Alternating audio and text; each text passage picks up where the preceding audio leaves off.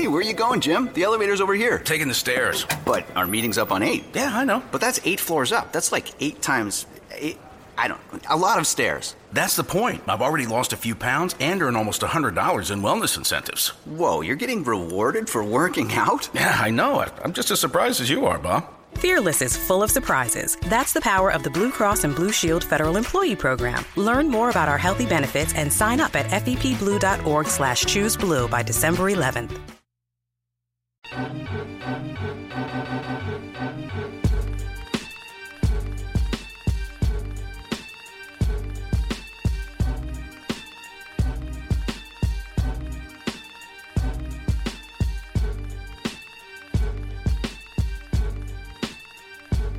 Welcome into this crossover edition of Locked On Colts and Locked On Jaguars. My name is Matt Dainley. I'm your host of Locked On Colts, and we're here with Ryan O'Halloran, the host of Locked On Jaguars. Ryan, how you doing? Good, Matt. Uh, good to hear from you, and uh, ready to talk uh, A F C A F C South cutthroat football. This is this is uh, this could have been a very dangerous week uh, for the Colts had the Colts not beat the Chargers uh, uh, this past Sunday, and I would imagine that uh, there's some interesting thoughts we're going to bring up about uh, what what's coming into the this game in London and what could come out of it in the end. So uh, without uh, without any more further without any further ado, um, I wanted to ask you about Bortles and, and kind of you know I've been kind of a a, a starch defender of him uh, in the past. Of course, I, I I love quarterback play in the N F L, and my Uh, thought process is that the more and the better quarterback play league-wide, the better the league is in general. Of course, I want the Colts to win, but I always want to see good quarterback play because that just leads to better football. Um, Bortles is at his he, – currently he has the best completion percentage of his career. Granted, we're only three weeks into the season. However, he's currently on pace to be like somewhere around in the mid-twenties in interceptions, and he's just up and down and a little erratic uh, this far. What are you? What are kind of your takes on him so far this season? Well, this is the first slump of his non-rookie year. I mean, that rookie year two years ago was all about survival. Uh, he got sacked a lot. He threw a lot of interceptions. Big time surprise that this offense, led by him, hasn't been better through the first three games. I think right now this Jaguar offense is broken. And yeah. I, I think Blake Bortles right now is... maybe he has a crisis of confidence. Maybe he's pressing a little bit. A couple of plays against uh, Baltimore in a game they gave away. Three interceptions. Took a couple sacks he shouldn't have. Missed a couple open receivers. So I think you're. I think they're coming down to a critical juncture in terms of, okay, how can they recover with this quarterback before things slide out of control and an oh and four record going into the bye? I mean, a lot of there's there's one hundred percent belief of him. in him within the within the team, but he's fighting it a little bit, and it, it, he's got to turn around in a hurry. Is he the lead? Is he the lead within the offense, or is it possibly coming from somewhere else? Well, he's not getting a lot. I mean, the run game is pathetic. So right. what they ideally what this offense wants to do is they want to be able to run it well enough to do play action and take shots down the field. Their longest play against Baltimore was twenty yards. For this offense, the way it's supposed to be built, that is pathetic. Mm-hmm. So, Blake maybe forcing some things. He had three new he had a, three new starters in new places on the offensive line against Baltimore. You get Kelvin Beachum back at left tackle. So, I mean, defenses are playing a lot more cover two. They take away Allen Robinson, playing safety over the top. He's having to work harder. Julius Thomas, you know, the thing about a big tight end is the conditions need to be optimum for him to make plays. He's not a tight end screen guy. You got to hit him in stride. You got to hit him right in the hands. So there's this. Is, this is an offense right now. I'm not surprised they're oh and three. What's stunning is that they have not got on track on offense.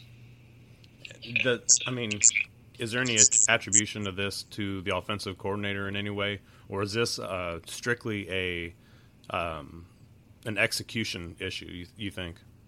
Um, I think it goes both ways. I'll start. I mean, I tend to go toward the execution. They're mm-hmm. not blocking. I mean, they're losing one-on-one battles. Uh, their tight ends aren't blocking well. When they ask their receivers to run block, they're not blocking well. But this is the first time also that offensive coordinator Greg Olson has sort of come under criticism. I thought he mishandled some of the situations Sunday against Baltimore, most likely because Gus Bradley wanted to sit on a one-point lead.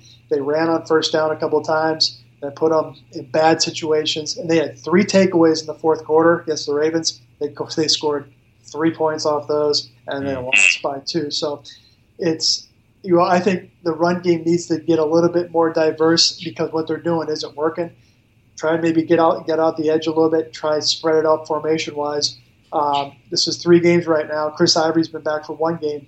His his debut, he went for a grand total of fourteen yards on twelve carries. So uh, a lot of work for this team to do this week offensively. Yeah, that's that's a bit of a struggle. The uh, the Colts have given up twenty-five defensive points to uh, opposing teams. So let's hope if they do turn the ball over, well, at least I'll hope that if they do turn the ball over, that uh, Jacksonville's not going to take it to the house. Maybe if they're only getting three points off of that many turnovers, that that might uh, benefit the Colts in that regard. Tell me a little bit about uh, the Miles Miles Jack issue. I know that they're not playing him, and I elite. Well, let me put it this way: I think that they're not playing him because of Telvin Smith, which I'm a huge fan of Telvin Smith. But why? Why can't?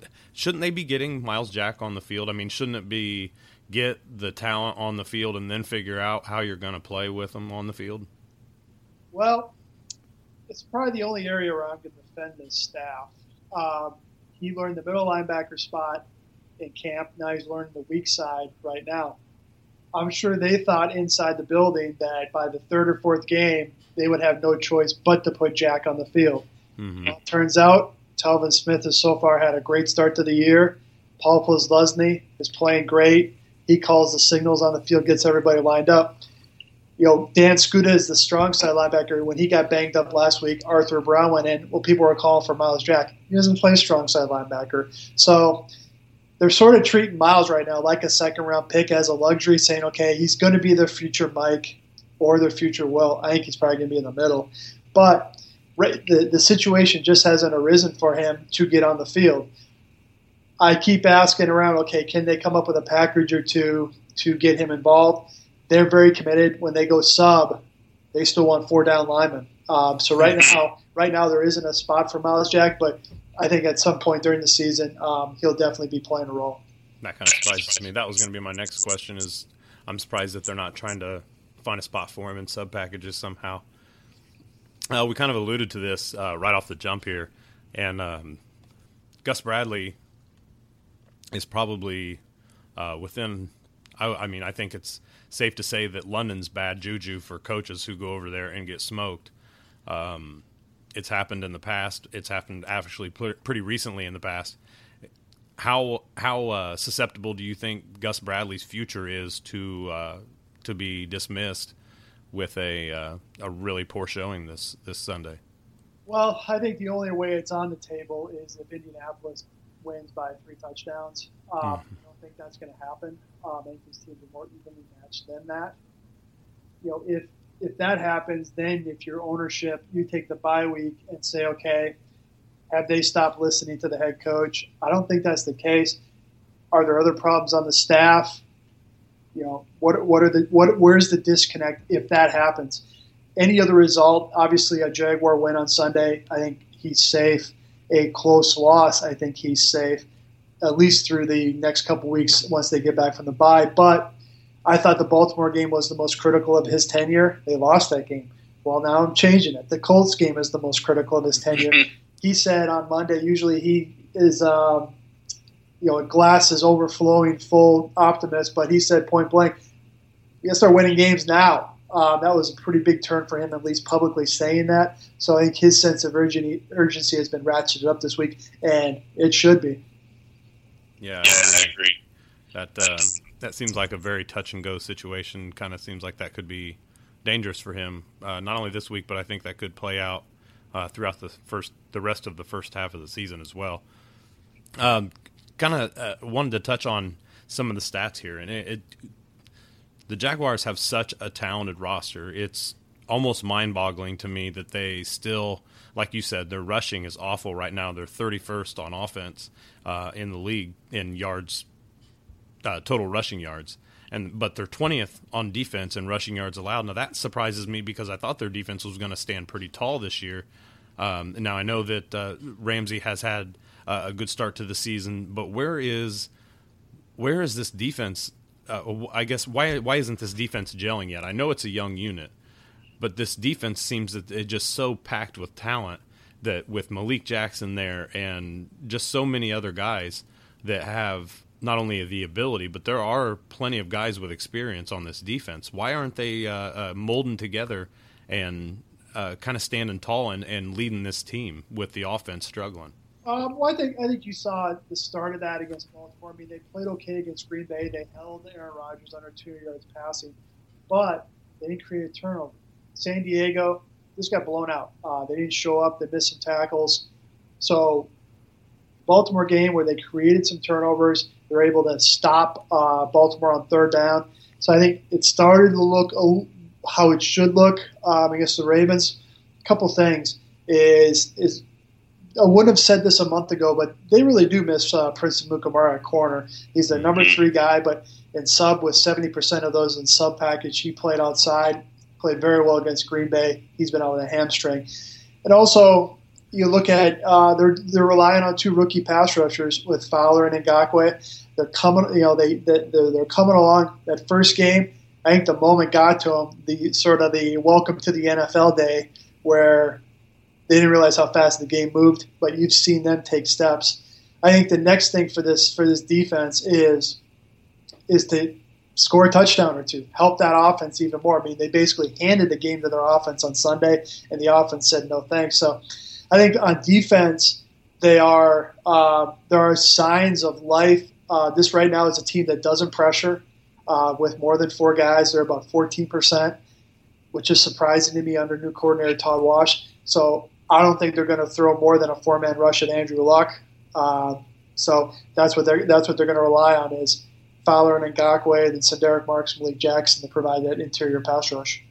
Yeah, I was gonna say, the, their offense is twenty-sixth in the league in points scored, and it just seems like such a far cry. I know that Bortles had some interception issues last year, um, but it just seems like they they were just so ready to break out as a explosive, high-powered offense this year, and it just seems like it has completely fallen in the gutter. It's it's just uh, it's it, to me it's mind blowing. It, it seemed like that was going to be a real uh, issue for the Colts c- coming forward, uh, especially at the beginning of the season. I thought, you know, the Jaguars have that offense, and the Colts are banged up on defense. This could be a really uh, a bad deal uh, in Week Four. They could they could drop the first of the two in the series.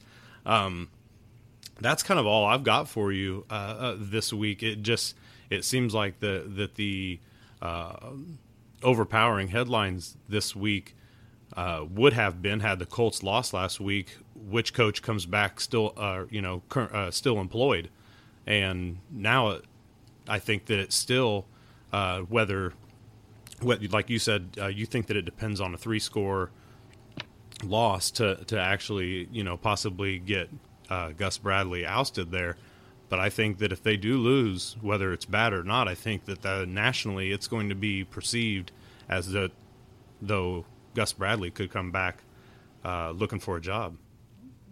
Yeah, and uh, that's why I'm going to pick the Jags to win. And uh, we'll, get, we'll wrap it up with a prediction. I think they're going to win because you're looking at a coaching staff that their future is uncertain. You're looking at big money free agents who signed guaranteed money contracts for these first two years thinking that this was going to be the staff. Those disappear with a regime change. And you got draft picks who are working toward their second contracts. If there's a new regime, they could be looking for another team too. So you combine all those elements. And then I really think the Jaguars have an advantage by this is their fourth trip overseas. Mm-hmm. Um, I think that I think, I think that will be a little bit edge, especially with the Colts coming in later in the week. But uh, so, Lee, uh, I'll take over here. Uh, let's talk about this Colts football team. I thought this team would be absolutely atrocious on defense, and yet they've given up very few points in the last two games. How surprised are you that this this group has come together?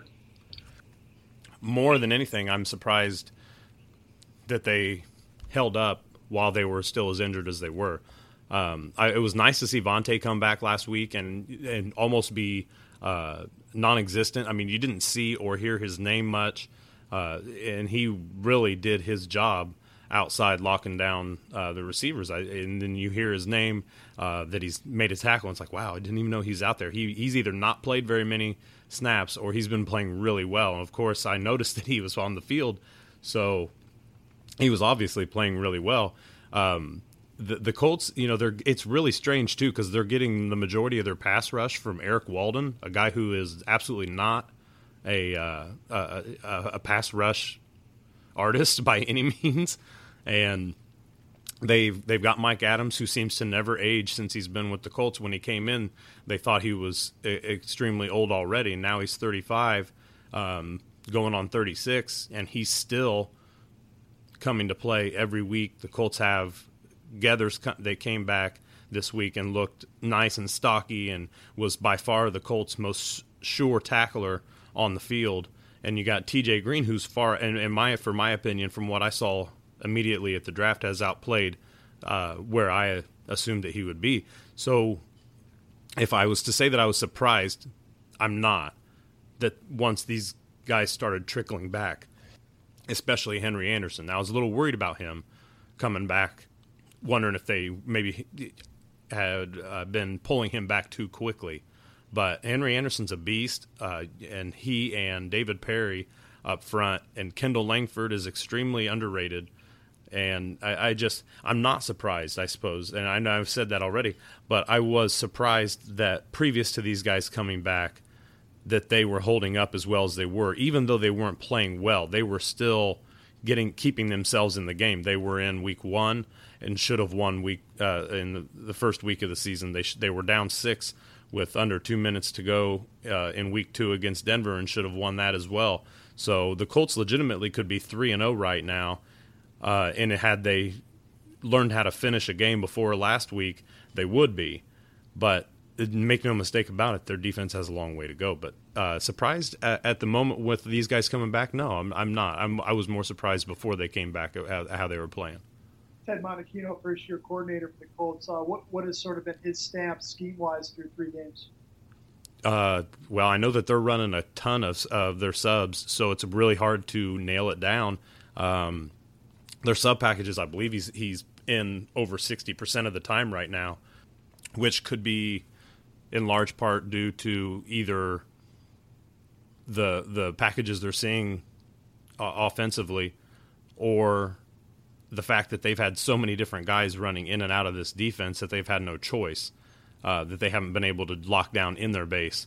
But I, I, as far as the base defense at the moment, uh, the, we're not going to see it, I don't think, because I think a lot of teams are going to try to spread this Colts defense out because they're terrible right now against the pass. They're actually doing pretty decent against the run, and if you saw last week that they held uh, Gordon to just over thirty, I think thirty-six yards on maybe fourteen carries, and uh, they are stepping up in the right way. Monachino is a guy who's constantly teaching. It was something I noticed at, from him from camp. I would imagine he's doing that throughout the season. I'm not seeing a lot of their practices or anything like that throughout the regular season thus far. But he's definitely a guy who sees something and addresses it immediately, smacks him on the butt, tells him to get back and do it again. You know, I mean, it's it's really, uh, to me, it was a different vibe. And I think there was a lot of coaches uh, for the Colts this year, a lot of new coach coaches that came in. Uh, and Philbin as well, he was another one that it was very noticeable how he was coaching the guys on the offensive line, constantly teaching. And it was just a really a different feel around camp this year, and I can only assume that it's continued to stay that way uh, once the season started. Colts are uh, twenty-seventh in passing yards per game. If you're the Jaguars, who do you pick on Sunday? Uh, well, I think you're going to have to go against Cromartie, only because he is as old as he is. He's held up pretty well. I was I was I've been happy with him thus far, just because I my expectations were limited on him. But they're going they're whether they have Butler or not is probably still a question mark at this point. But even if they do have Butler, they're going to be able to pick on him as well. He his play is slowly starting to uh, decrease a little bit, his effectiveness. But if I'm one of those guys, I go after Cromartie, and I go after him probably pretty deep with Allen Robinson, because Robinson's going to win at the catch point. Robinson's going to be able to beat him downfield, uh, depending on where the Colts are at with the single high or they're in some sort of a, a, a two a cover two shell with their safeties. It, it kind of depends on how they're going to be able to rotate the coverage to that side. Uh, my guess is that if they do send Robinson a lot towards Cromartie's side, that they will uh, do just that, try to get uh, an extra safety up there in, in coverage to, to roll that towards his side. We'll flip it over to offense a little bit. Uh, Andrew Luck was injured for both games against the Jaguars last year. Overtime win for the Colts in Indianapolis early, and then a Jaguar rout uh, later in the season. Um, do you see him uh, playing at the level that he was playing previous to the injury? Yeah, I, I you know what, and I, even this year, if you take that first half out against Denver, he's had a phenomenal season so far. Um, it, you know, started slow, I guess, this past Sunday, but he's he's taken. He still has his his uh, what I don't know what you want to call it, but uh oh moment. It seems like once a game where he he makes a boneheaded play or tries to stay on his feet like he did again, or do both, you know. But yeah, I. I I think he's currently playing at his highest level at the moment, including twenty his twenty fourteen season where he had the forty touchdowns. Uh, he he looks fresh. He looks sharp. His balls are coming out, or his passes are coming out with a lot more zip on them. Uh, his footwork's better. It's more defined. It's less uh, less. I don't even know how to explain it. Funky. Less of yeah, less tippy-toed almost. You know what I mean? It's very defined and very deliberate where he's uh, going. His eye discipline's better. I see every, all kinds of things, and they were really harping on that at the beginning of the season too. Uh, in uh, in camp, you could tell that they were definitely working on it. Whether it was something that they felt needed necessarily to be improved, or whether they just wanted to work on it because they knew that that's the most important position on the field, and he's the guy who's going to probably have to lead this team uh, because of the roster's uh, fa- fails all, throughout the majority of the offseason. If he can keep those uh-oh moments to once every other game, then he'll be really uh, uh, making his mark this season, as I think that will end up being his best season yet. Everything looks good. His timing looks good, regardless of what the statistics actually say about the offensive line. The offensive line is significantly better uh, this year than it has been, than he's had in the past. They've had a little time they've had to work on getting together, but the talent-wise from left tackle to right tackle all the way through is significantly better, in my opinion, and they've got more depth. So he's going to have more time to throw. He's already had a ton more time to throw this year, and if they can continue that just a little bit, just get him to two and a half to three seconds to where Luck doesn't have to hang on to the ball, or he doesn't get he doesn't start to second-guess himself, because that's when he got in a lot of trouble last year, even before he got injured, was he would continue to hang on to the ball for so long and wait for something to come open downfield. They've really worked, I think, on trying to find that happy medium of get him started in some sort of a groove, but let's not go twenty-five yards downfield every play either. Let's bring it down somewhere in the middle, and they've really done a nice job at opening with several different levels with their wide receiver, um, with their routes. Their routes are coming together much nicer. You're not seeing a lot of overlay with uh, their high-low concepts, or their crossing routes aren't running into uh, to a, a, a hitch from the tight end, you know, down the middle. So they've done a nice job getting those guys to separate. I think they've worked on that pretty hard. T Y. Hilton, eighteen catches for two ninety-four. Winning touchdown against San Diego. Then it's a big drop-off to the rest of the receivers mm-hmm. as defenses adjust and pay more attention to T Y. Not that it's going to make a lot of difference. Who else is going to have to start stepping up at the receiver spot starting on Sunday? Really has to be Dorsett. And um, when you cons- – Dorsett has to do what he's doing, and he also has to start getting the targets. Now, with Hilton – if he starts to get bracketed up or covered up, uh, then he will look to Dorsett. But he's also got a brand-new uh, security blanket in Jack Doyle this year, who, you know, Jack's always been reliable in the past, but O'Doyle is a guy who he knows that he's throwing a Velcro football to a guy with Velcro gloves on, and he's going to catch it every time. he's going to run a solid route, he's going to catch the ball, and for some reason, anytime he's near the goal line, he's going to find a way to stretch it across. He's the most unathletic tight end, I think, probably in uh, on very middle of the road for, for the for the league. But the guy gets it done. He works his tail off. He, I, I love him. I, I'm thinking about trying to nab him on my fantasy team, to be quite honest with you, because the guy just flat out uh, does his job and catches passes when he does. The bad, the bad thing is, is that they, the Colts run, run through spats where they uh, ignore their tight ends, and they can't do that. The Colts are far more successful when their when their tight ends get five to eight targets Uh, per half. And if they can do that, that's going to be the key, whereas the guys outside and the guys in the slot are just going to have to do their job. Those tight ends have to be effective, and the and Chudzinski has to be effective in calling the plays to get them involved, the tight ends. I'll wrap it up with this one before we do some predictions. Uh, is there a novelty interest around Indianapolis this week about this team going overseas, or – are fans just looking at it as an A F C South game at a neutral site?